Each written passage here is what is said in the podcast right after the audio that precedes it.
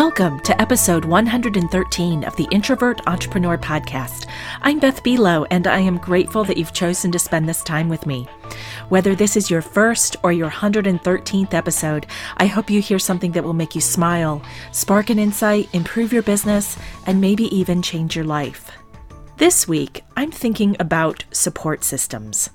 And by that, I mean who I surround myself with that contributes to my success, and I contribute to theirs. We are mutual champions, friends, advocates, cheerleaders, and thought partners, and sounding boards. As a pretty hardcore introvert, it's not always intuitive for me to reach out to others for help or for feedback. I tend to default to the do-it-yourself approach. But over the years, I've made a few strategic decisions that have created an extended business family that's benefited my business. One such decision was to hire a business coach. Another was having an accountability partner for several years. And lately, it's being part of a mastermind group that meets through video conferencing every Monday evening. Earlier this week, I was in the hot seat, which means I had the opportunity to bring a topic to the group for feedback and brainstorming. And the discussion was incredibly helpful. If you've been listening to this podcast for a while, you've heard me mention an online course that I've been developing to supplement my new book. Well, I got stuck. And if you haven't already, you can listen to episode one eleven for my story about going aground and getting stuck. And in that stuck place, I was having a lot of trouble moving that online course forward. So I took that stuck state to my mastermind friends, and over the course of forty-five minutes, I received feedback and experienced a breakthrough that made me feel a thousand pounds lighter. The breakthrough was the realization that I'd been trying to go from zero to sixty in record time, trying to launch something very cool, very ambitious, and beyond overwhelming. I had become attached to a particular offering looking a particular way, and it had left me paralyzed. So when my friend Dave suggested that I shift my approach and develop an M V P or a minimally viable product and offer a more basic version of what my bigger vision was, I was so relieved I could barely contain myself. And that's the power of when you get stuck, reaching out to others. So here's the new direction that I'm super excited about. I'm leading a virtual book group discussion of my book, The Introvert Entrepreneur, and it starts on May third. Over the course of six weeks, we'll do a deep dive into the concepts shared in the book, and most importantly, we'll talk about how to take those concepts and apply them to your business. You see, my first intention when I wrote The Introvert Entrepreneur was that it could stand alone and that you could find value in it, even if you just focused on the being parts more than the doing. And that intention still holds true. But as I continue to write and reflect on the book's message, and especially on my role as a coach for entrepreneurs, I realize that inviting you to read the book isn't enough. I want you to take action. And that's why I'm launching and leading the virtual book group. As part of the group, we'll have a weekly conversation for six weeks in a row, and at the conclusion of our time together, you will have taken action on an area of your business that you've identified as your focus, and that depends on what's most important to you. So it might be some networking plans or content management, your social media strategy, or service or product development. You also will have created clear commitments based on your goals, your values, and your strengths, as well as walk away with a working outline to get started with implementation. You will have gathered new tools and resources that will support your ongoing development, and you will have benefited from your participation in a community of fellow introvert entrepreneurs, perhaps even forming relationships that will extend beyond the book group. Because after all, introverts need people too. You can read all about the book group, including how it all works and how to sign up, on my website, the introvert entrepreneur dot com. You'll find the link under the navigation item, Work with Beth, and I'll include a direct link in the show notes for this episode. Today's conversation is with someone I know well. In fact, she's the accountability partner I mentioned a few minutes ago in the introduction. Part of our shared business journey has involved writing books. And now that Arden is about to launch her own book, I thought it was a perfect time to bring her back to the podcast and tell us about it, as well as give us a few tips on a couple of hot topics, digital diplomacy and being polite about politics. Arden Clise is a business etiquette consultant, trainer, speaker, and columnist. An expert in the field of business etiquette, Arden's business etiquette column is a regular feature in the Puget Sound Business Journal. She has been quoted in several national and international publications, including the Wall Street Journal, Real Simple Magazine, China Daily News, and the European Weekly. Arden has also been a featured guest on T V and radio shows, including a regular weekly etiquette segment on radio station K S E R ninety point seven in Seattle. Of course, you can learn more about Arden and her new book, Spinach in Your Boss's Teeth, as well as find her links to her Introvert Island book selections and other resources mentioned in this podcast in the show notes at the introvert entrepreneur dot com. Hi, Arden. Welcome to the Introvert Entrepreneur Podcast. I am so pleased to be chatting with you today. Thank you, Beth. I'm so pleased to be here with you. Well, I want to give our listeners some context since this is the Introvert Entrepreneur. I would love to know, where do you fall on the introvert-extrovert spectrum, and how has that awareness influenced you as an entrepreneur? Well, I'm definitely an introvert. Um, however, I fall a little bit more towards the extroversion side. Mm-hmm. So I do sometimes get energized by being around people. Mm-hmm. Um, however, I do need a lot of time alone and uh, to recharge and, you know, just sort of be in my own little world. Yes. So, and I would also say, and I don't, now I don't know for sure if this is an introversion or extroversion trait, but, you know, I'm a little bit harder to get to know. So I think that probably falls under the introversion side of things. Yeah, we tend not to be as easy to read, mm-hmm. I think. And um, we let people in a little bit more slowly. Mm-hmm. Mm-hmm. That's definitely true for me. Yeah, we know each other well. Yes, we do. So, so I, I agree. And I think, you know, you might fall in that sort of social introvert category, I think, because I do see you as being a very social person. Mm. Um, in terms of being comfortable in social situations, and um, I'm being very gracious and good with people. Oh, that's so kind of you. Well, I think just like most people, I have, you know, those social anxieties of, oh, you know, oh my gosh, am I saying the right thing? Am I, you know, are people finding me interesting? Blah, blah, blah. But uh, I think that's common for anyone, extroverts included. Yes, I believe so. Yeah. Well, I, I just realized actually I need to backtrack, because usually I ask my guests the first question is, what's making you smile today? And I forgot to do that. So can I ask you what's making you smile today? Oh, certainly. Well, um, I guess I'll say, you know, my book, because it's, yeah. it's uh, almost published and it's going to be out and on Amazon, and it's been a long time coming. It's been a journey. It's been a journey, and it's been so much fun having you be my role model, my cheerleader. So um, yeah, that's what's making me smile, and it's it's it's almost here. I'm so excited. Yeah. Well, I'm super excited for you. And I want to spend a few minutes talking about this book, um, Spinach in Your Teeth. And no, Spinach in Your Boss's Teeth, not in your own teeth. Spinach yeah, yeah. Uh, what was your motivation for writing this book? Well, you know, as a uh, business etiquette consultant, I, you know, of course, wanted to be able to offer a book for my clients, for prospective clients, really for anyone who gets stymied by etiquette situations in the workplace. And that's the title, you know, Spinach in Your Boss's Teeth. What do you, what do you do? What, do you say something? Do you not?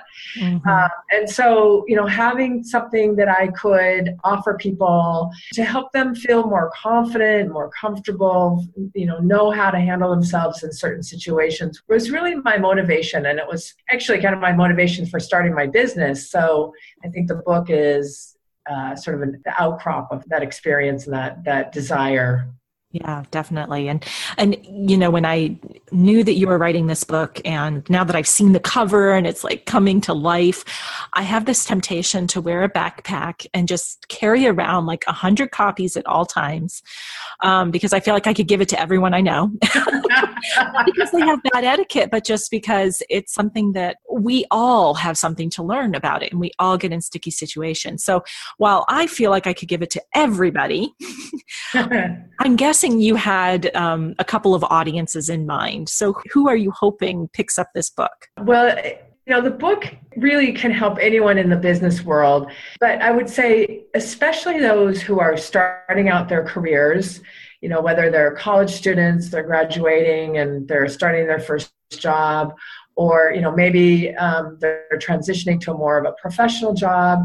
Uh, it also would be great for people that are in the business world that interact with a lot of customers, you know, V I Ps. So people that are sort of the face to the organization or need to present themselves well. Those are, I'd say, two really important populations that I think will find the book really useful.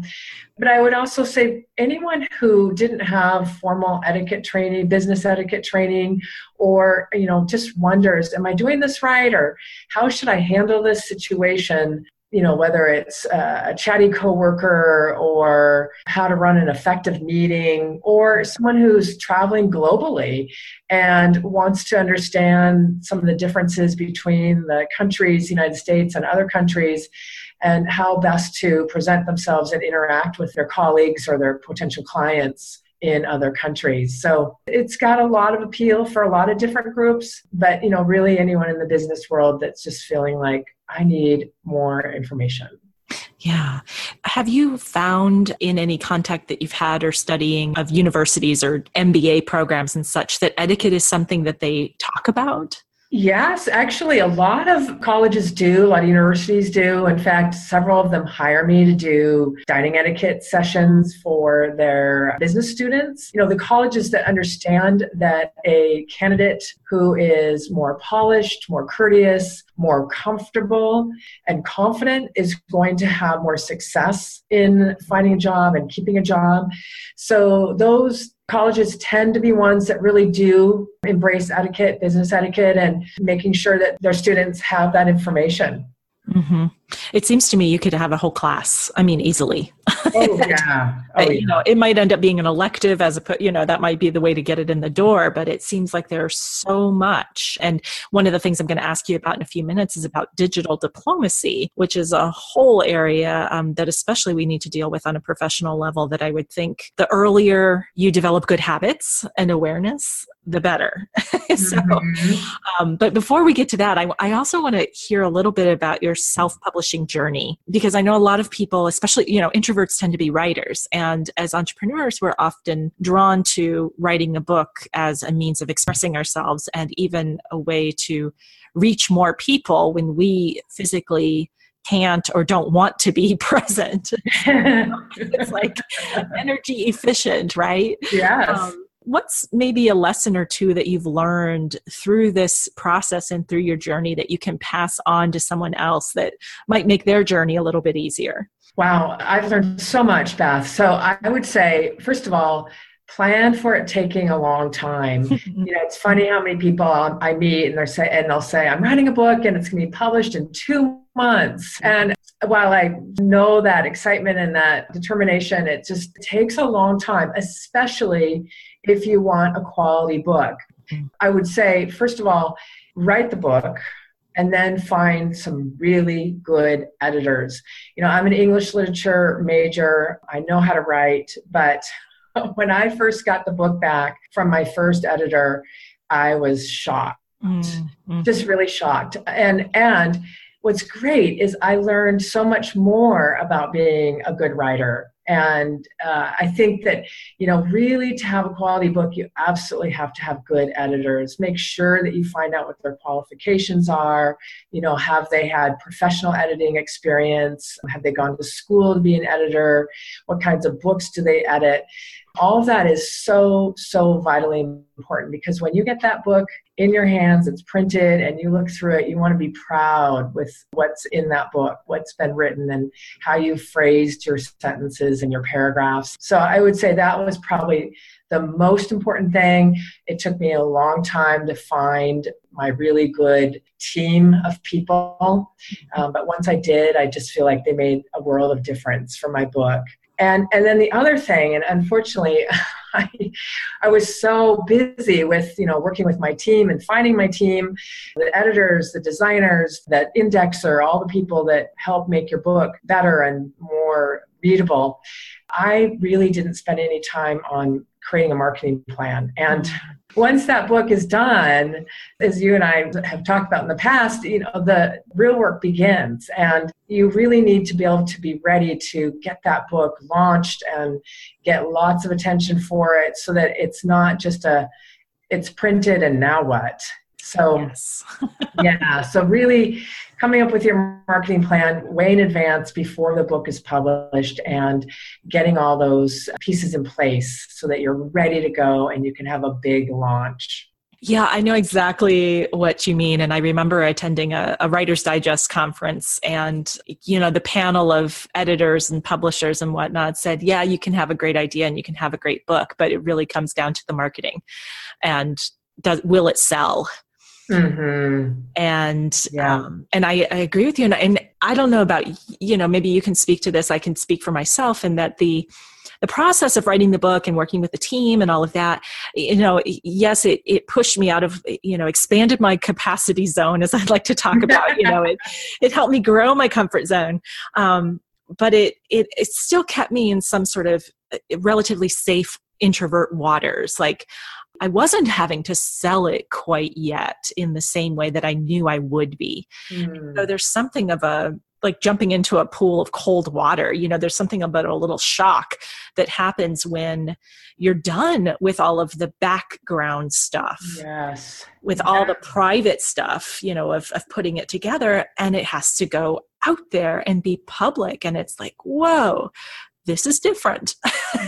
Yeah, it, it's so true, Beth. I mean, you know, the launch party, you know, um, while I am a, a, you know, sort of the social or lean towards the extroversion side for social situations and parties and things, it's still, you know, all that attention on me mm-hmm. as an introvert. It's, it's intimidating. And, and then also the self-promotion, you know, getting out yeah. there and saying, you know, you, you should buy my book, or, you know, yeah. um, yes. you, you should hire me as, as a speaker and, and um, offer the book to your employees or your clients, or, you know, whatever it is.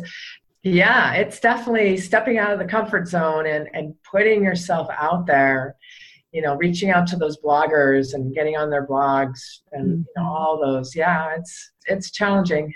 Yes. Yeah. It takes us into new territory. It does. And, and, and I thought, and I still think that having a book makes self-promotion easier, and it's still a lot of work. It doesn't make it easy. Mm-hmm. If you a value-added hook, a, a piece of credibility. Um, yes. You know, it, it gives you a kind of a firmer foundation, but it doesn't make it easy to it's do. True. Yeah. Yeah. It is pretty fun being able to say author. Yes. You're a trainer and author. Yeah. Awesome. So it's worth it. It's worth it. And it is absolutely worth it. Yes. Absolutely. So I'm I'm going to, you know, share with people information, of course, in the show notes. We'll um, have a link. You know, I, I would love to, you know, show the cover of the book. It is being launched on? On April twentieth. April twentieth. Mm-hmm. Awesome. Okay. Well, perfect. Well, I will make sure that there's information about that. So let's shift gears maybe to, I'm guessing, some things that might be in the book, and spend a few minutes talking about some specific etiquette issues. Yeah. And um, as I mentioned before, something that I know that has been a hot topic is digital diplomacy. Mm-hmm. So can you tell us exactly what is that? Yes. So digital diplomacy refers to how we act on our digital tools. So email, phone, conference calls, instant messaging, texting, you know, all those social media. Well, yeah, social media falls under there.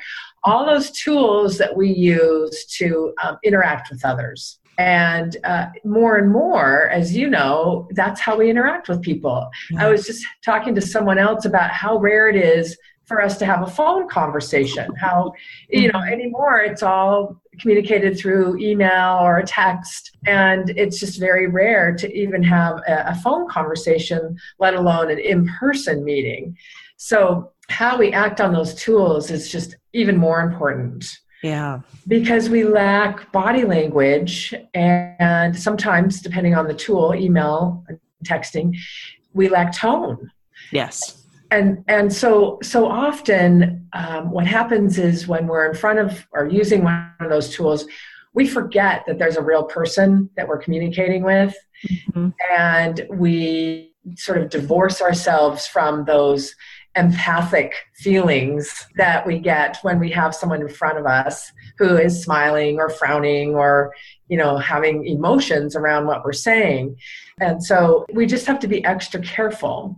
It seems like this has been an issue for a while, because I'm thinking back to when blogs first came about, you know, reached the mainstream, I guess, and people can comment virtually anonymously. Mm-hmm. And it seemed like common courtesy around how you would be respectful to someone's opinion and, and other things just kind of went out the window. And social media, even though we're less anonymous on social media, it still seems like people don't always...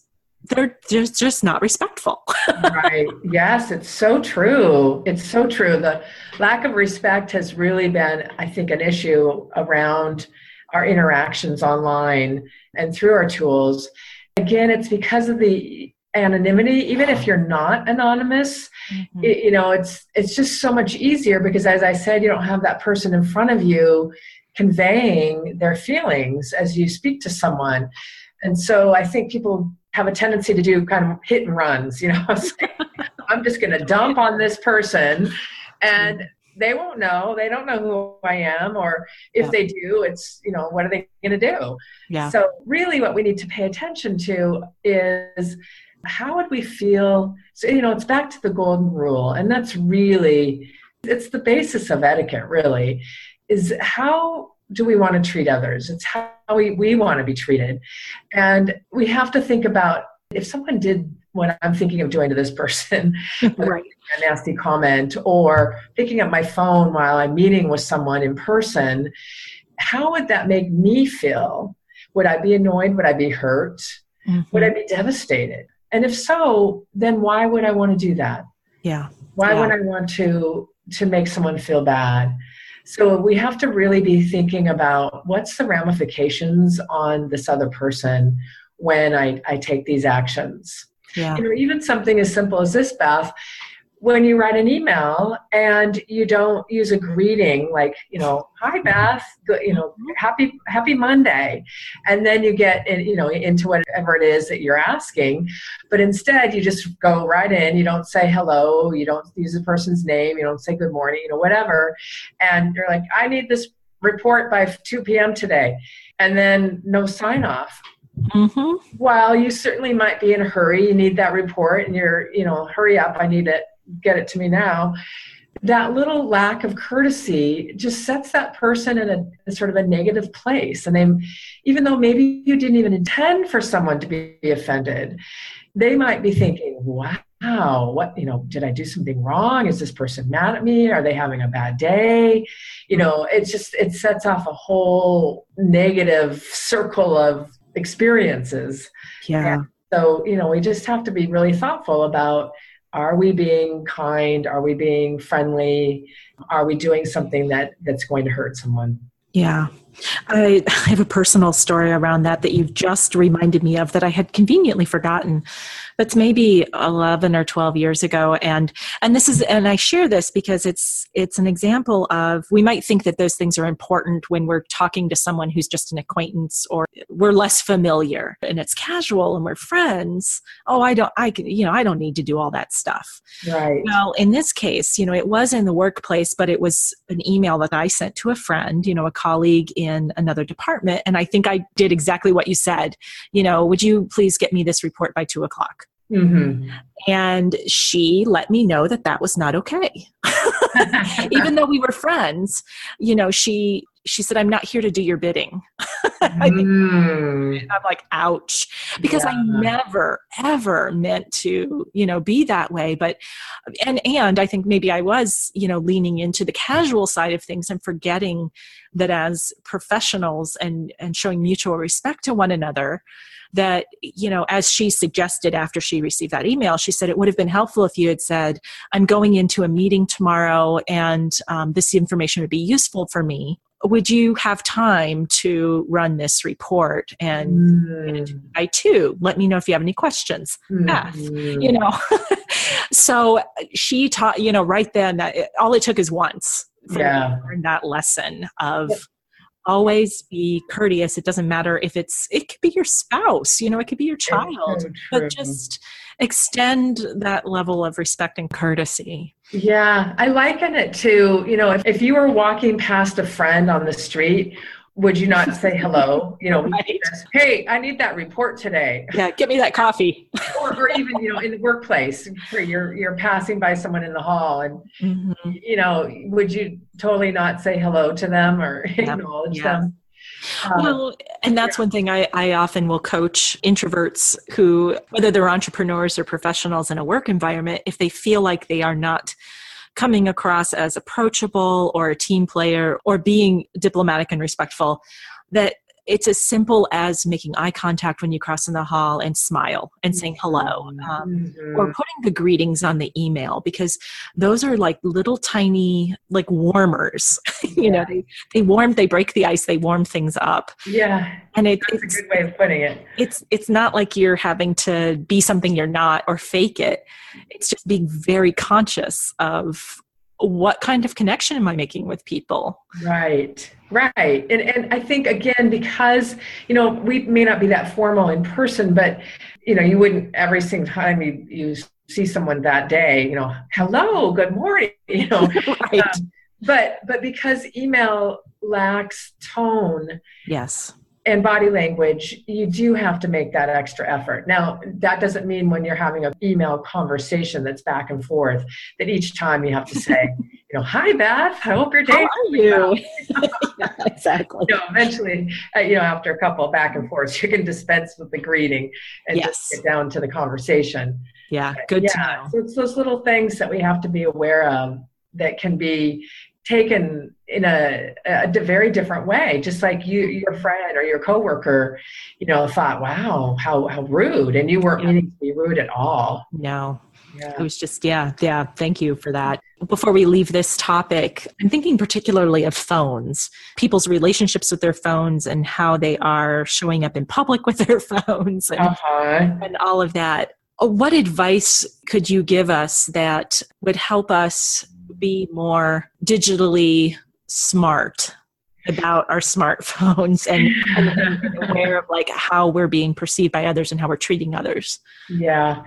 This is what I say. When you're with someone in person, that person is your priority. So unless you're on the phone first talking to someone and someone walks up to you, you know, then the phone is your priority. But if you're having a conversation with someone and an email comes in or a text or the phone rings, that person in front of you is your priority. That means you don't answer the phone, you don't look at it. That said, if you are waiting for some emergency or expecting something important to come in, you can say to the person you're meeting with, I may get a urgent call mm. that I'll have to take. So if it comes in, um, I'll take it. And, and then you'll step away from that person when you do answer it. But normally, the person in front of us is our priority, because when we pick up our phone, whether it's to respond to a text or, you know, answer the phone, it's like turning your back on someone. Mm-hmm. And and then that poor person has to suffer through listening to you talk to someone on the phone or put your attention on answering a text.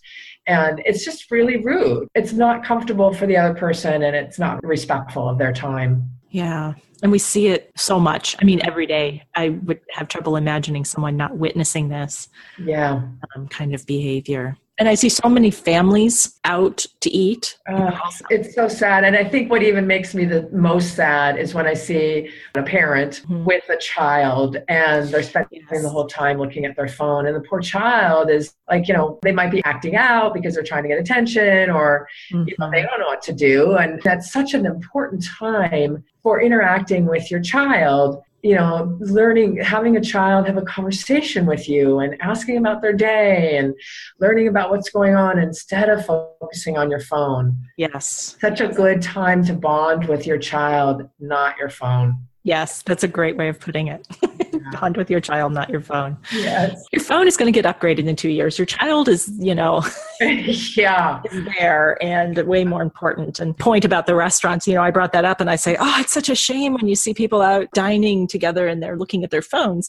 And as soon as I said that, I had this image of me and my husband out to dinner and looking at our phones.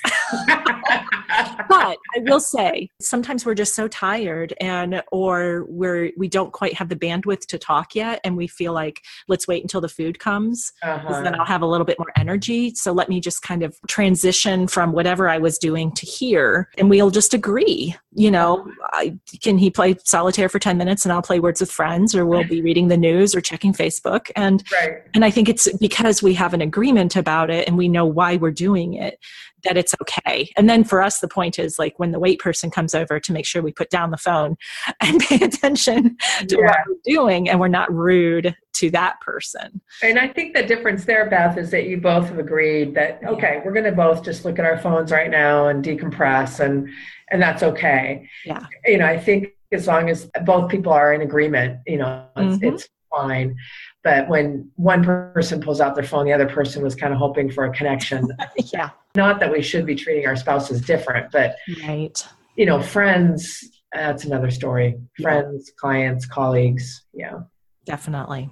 Well, I want to close this part of our conversation um, with another hot topic, and that is politics. One of those things you're not supposed to talk about, but we are in a presidential season. And speaking of digital diplomacy in terms of like how you're behaving online, what recommendations do you have for how to share your opinions or how to engage in conversation and share your views without getting into trouble?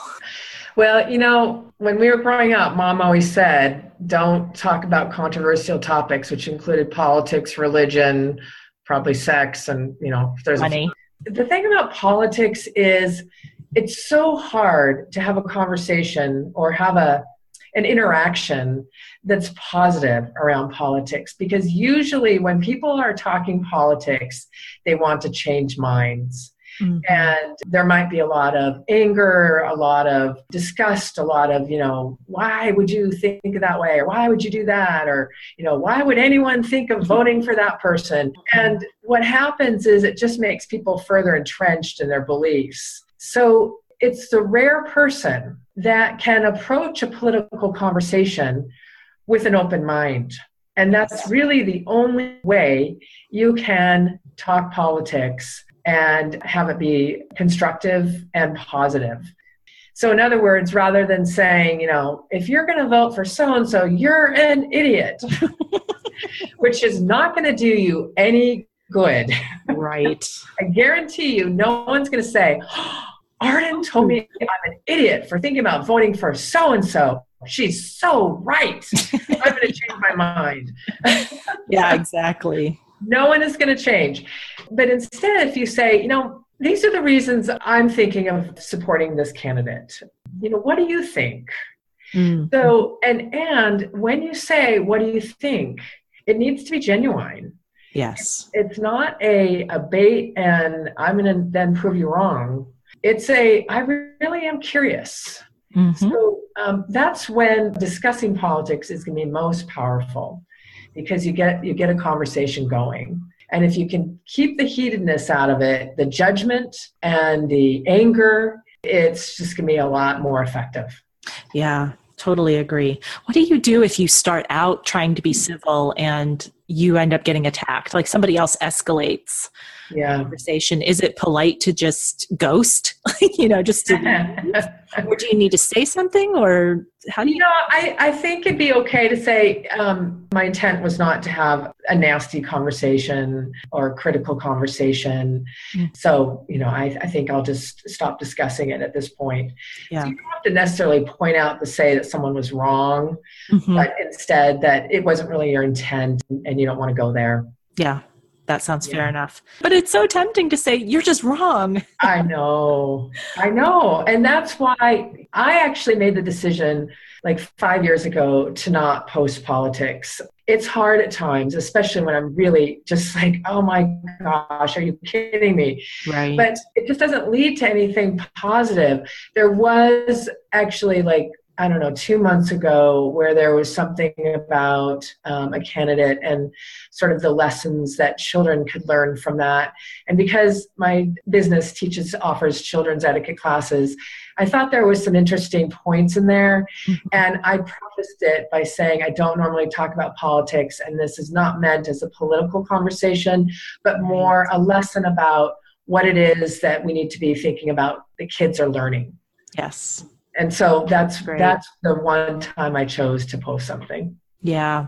Yeah, that's a great example um, because interestingly, the political season, especially one as interesting as this one is, there's a lot of lessons. I mean, you know, there's a lot to glean from it. And sometimes in my space, in your space, there might be something we could write about. Like I saw something that said Hillary Clinton described herself as an extro intro.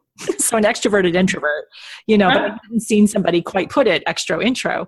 Uh-huh. I thought, okay, so if I share that, is that going to be seen as truly what it is? Just here's an interesting way that someone has framed this. Right. Or is it going to be, oh, she's talking about Hillary Clinton, so therefore blah, blah, blah, blah, blah. Right, right. And so I, I think I did choose to mention it, but I said, just like you did, like, I'm not sharing this from a political angle. I'm sharing it from a social angle, you know, or however else you can frame that. Yes. It's a sticky wicket, isn't it? It is indeed. It is indeed. Well, thank you for giving us some some hints on how to navigate that, um, you know, more graciously. Sure. I appreciate it. So, so let's wrap up. Um, I want to invite you to Introvert Island. You have three weeks vacation after all of your hard work on the book. You, I'm sure, could use some downtime. And on that three-week vacation, you can take three books with you. What would you take with you and why? Oh, boy. Well, you know, I was thinking that uh, as an English literature major, I actually did not read any of Shakespeare's plays. Mm-hmm. Um, I think partly because I was intimidated and Shakespeare was not required when I was getting my degree, mm-hmm. sadly, because I wish I had. And so I think, you know, three weeks on an island would certainly be a nice long amount of time to be able to delve into a couple of Shakespeare plays and try to decode the language. And, you know, I think that that would be a lot of fun. Now, I don't know if I've mentioned these books before, but my most favorite, favorite books are Cold Mountain. Mm. And I'm forgetting the author's name, my goodness. Um, I can't remember either, but I can picture the book cover. We'll include it in the show notes so you don't have to hurt your brain. Oh, good. Oh, good, good, good, good. So brilliant book. Loved it. Beautifully written. Another one that I just love, love, love is Peace Like a River. And um, it's been a long time since I've read it, and it's just got some lovely writing and great passages, and I think it'd be really fun to read that again. So that, those would be my three. Awesome. And I bet you can get complete works of Shakespeare in one volume, at least the plays. Probably. Excellent. Well, um, so how can people connect with you, learn more about Clise Etiquette and Spinach in Your Boss's Teeth? So they can go to my website at w w w dot clise etiquette dot com. My name is spelled C L I S as in Sam, E, and then etiquette. My book is going to be on Amazon starting April twentieth, and they'll be able to order it in print or ebook. So I hope that they'll come visit me and check out my website and the book and yeah, my blogs. And you have a fabulous newsletter. That I has fabulous won awards. So it has, and I think people like it because it's just got quick etiquette tips. Yep. So um, very easy to read, and, and you always walk away with something. So I'd love for people to sign up for that, which they can do on my website as well. Awesome. And I thought of you last night because we had asparagus, and it was through your newsletter that I learned that you could eat your asparagus with your fingers. Yes. That it could be a finger food. So I actually, I did that when I was walking from the kitchen to the t- table. And you could say to Andy, I know that this is proper etiquette. Exactly. I'm not just overly hungry and impatient. That's right. Yes. That's so great, Beth. I love it. Thank you for that. Yes. Well, it's been, it's been great fun chatting with you, Arden, and thank you so much for your tips. And I do really encourage people to subscribe to the newsletter and check out your blog, because there's always something new. And the, the topic of etiquette, we think of the word as being sort of old-fashioned, but mm-hmm. I don't think it's ever been more relevant, because we're so much more connected than we ever have been. So it's more important today, I think, than ever. So thank you. I agree. Well, thank you, Beth. I always a pleasure being with you. Arden's book is available for purchase on Amazon, and she includes tips on a whole range of topics, including starting and graciously ending conversations, do's and don'ts for posting on social media, how to greet business partners and clients from other countries, meeting and mingling with ease, and conducting effective meetings. And since Arden is an introvert herself, you know that she's sharing information that is likely to be very introvert-friendly. You'll find a link to her book in the episode show notes, along with a link to her website and her awesome newsletter and other ways that you can connect with her. And remember, if you want to be part of the inaugural book discussion groups for my book, The Introvert Entrepreneur, head on over to my website and fill out your enrollment form. The deadline is April twenty-eighth. Future book group dates will be announced in the near future, so stay tuned. If you enjoy this podcast, I invite you to share it with your friends and colleagues, and take a moment to leave a review on iTunes, Stitcher, or whichever platform you access this podcast from. Your review will help someone else discover this podcast, so thank you so much in advance for your consideration. And also, a very special thank you to my podcast producer, Paul Messing, and my assistant, Naja, for the episode show notes. And, of course, I am extremely grateful that you chose to spend some of your precious time with me here. This is Beth Below of The Introvert Entrepreneur, and until we meet again, remember that success is an inside job.